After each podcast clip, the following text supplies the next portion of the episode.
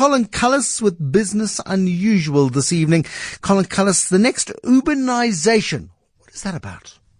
Well, stop me if you've heard this story before, Bruce. Because okay, that's fine. Thanks. Oh, sorry, you haven't started yet. Yeah, uh, I, I think you will be able to stop me because it's about an innovative ride-sharing company seeking to revolutionize the transport industry using an app-based product that is released into markets with little or no permission to operate.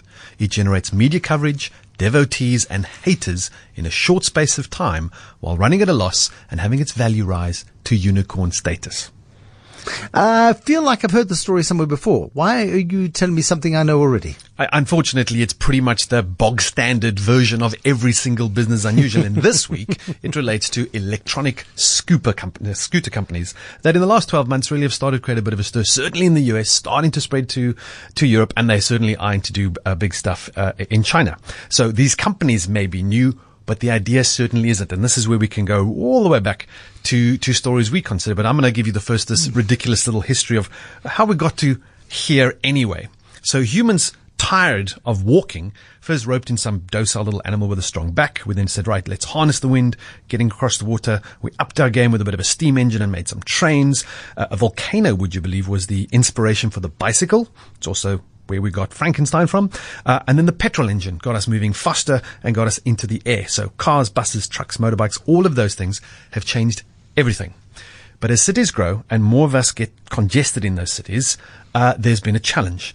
And somebody wanted to come up with something simple, faster than walking, and small.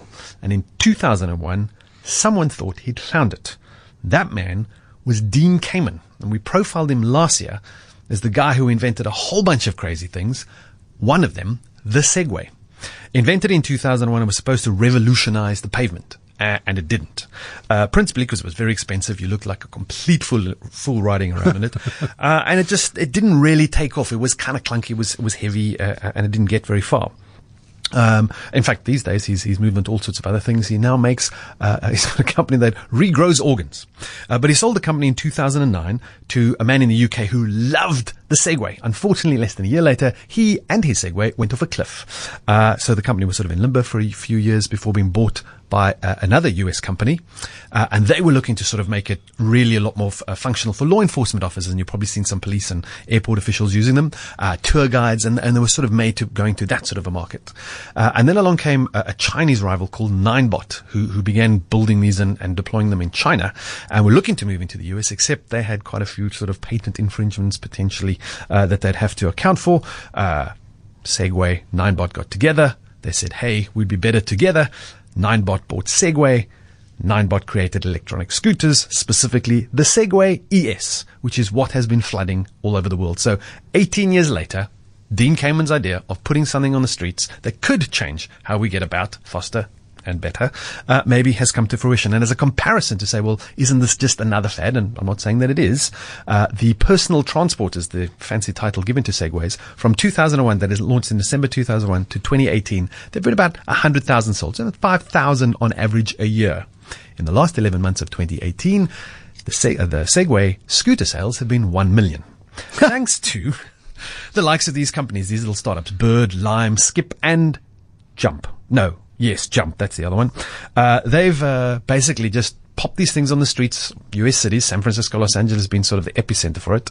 Uh, you take a phone, you download an app, you walk up to the little thing, you put a little uh, QR code, 15 Rand unlocks it, and you get charged about a Rand every minute you scoot around riding these things. They're supposed to be ridden with helmets. They're supposed to be kept off of pavements and away from bike lanes. Do people listen? No. No helmets, riding everywhere you want. They've been crashing. They've been doing all sorts of craziness. The city officials are not wild about how they've decided to do it. And this is the Uberization of transport because this is exactly the model that Uber followed. They said they were going to be uh, creating innovative law uh, which is kind of a very way, odd way to put it if you want to try and change what you know, regulations are. That's very Donald Trump, though. It's kind of fix, uh, fits into this the shtick that's uh, prevalent in the United States at the moment. So maybe it's not so stupid. You know what, Bruce? said? unfortunately, it, it isn't. It's a very clever way of doing it. The, the law, the legal part for every single business where we've looked at where there's been disruption has been the slowest thing to change and generally is not adept at actually making an accommodation for innovation and change. People have a, a, a willingness to try out something. Companies have a willingness to try out something long before city fathers or government officials are, are willing to do anything about it. So sometimes, and I, I say only sometimes, it is better to go around this way, but it can't be the right way for the future. We have to come up with a better deal. In fact, we need to disrupt the legal making process, and that's a, a different show. I suppose we can. I mean, it, it, what, what the, these companies are operating on the basis that it's easier to ask for forgiveness than for permission. Um, because you ask for permission, you get yourself uh, tied up in the bureaucratic mess that is um, any sort of uh, city administration. Um, and of course, they're going to say no to something that is business unusual. Yeah, and in fact, there's kind of a little more sophistication from from the early model of that. So, Bird was, was one of the big one of the big ones of the of the four of them. Uh, and in San Francisco and LA, they just pretty much just popped them on the streets and said, uh, we'll deal with any consequences. But that got them all of the sort of early adopters because the cities already have people who like into these things.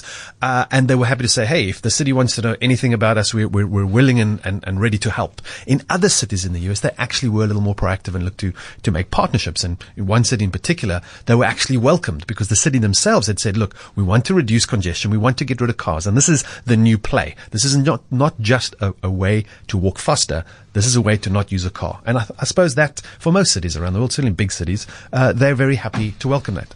But they play when they've just recently gone into London in the last week. There, they're only They've ring fenced them to only be on private land because they're not allowed outside on public roads. And they're not looking to mess with. Them. They've made a very strong point that if you have to take the scooter and try and ride it on the roads, uh, or outside of the area they've designated, the battery will stop working. You effectively got a little push bike again because they can geolocate these things with the GPSs. So in that respect, they're playing by the by the rules because London, as you might recall, actually told Uber, "We will revoke your license." They did revoke their license and only recently gave it back to them. So I imagine there's sort of this uh, sort of dance that they will do, uh, creating a bit of disruption and a bit of drama, get some headlines, getting some backers and probably some haters, and then in other cities saying, "Hey, well, you've seen what's happened over there and how we could do this the wrong way. Let's get together. Let's try and do it the right way." And with over a million trips for Bird already, they're saying, "Hey, we like we like the way this is going." I was just driving around Sandton earlier on today, and I don't know when last you were in Sandton, Colin Cullis, uh-huh. but um, the the city of Johannesburg, in its wisdom, I think, because you know Stephen Grootes, who um, used to ride his bicycle, the only person I know ever rode his bicycle from the suburbs into Sandton, um, used to complain about not having bicycle lanes, and um, would would um, would demanded bicycle lanes. We got bicycle lanes, which are now used by minibus taxis, overgrown by weeds, and take up space. I mean, the sort of mobility solution in a place like South Africa, in particular in the building sites of Rosebank and in Sandton, um, seems ideal uh, in terms of uh, a really quick and easy, cost-effective way of, of, of short journeys and trips and things. In fact, that's a great point, Bruce, because this is where the push and pull comes from. So it took the likes of Stephen to say, "Hey, I want to ride my bicycle," even though most of us don't actually want to pedal, despite it being good for us, or that a, a recent or a new bank will reward us uh, for doing so. Um, but the, the, the deal is the city then complies and nobody uses it. That's when these companies come in and, and make a move. So with a million sold in a year and the prices come down to next to nothing. So if, if for 15 bucks you could walk out of a, a, a, a, railway station or you hop out of an Uber somewhere near you or need to go for lunch somewhere in Sandton, hop out, jump on one of these things and, and whiz across to where you need to go and then just leave it wherever you finished.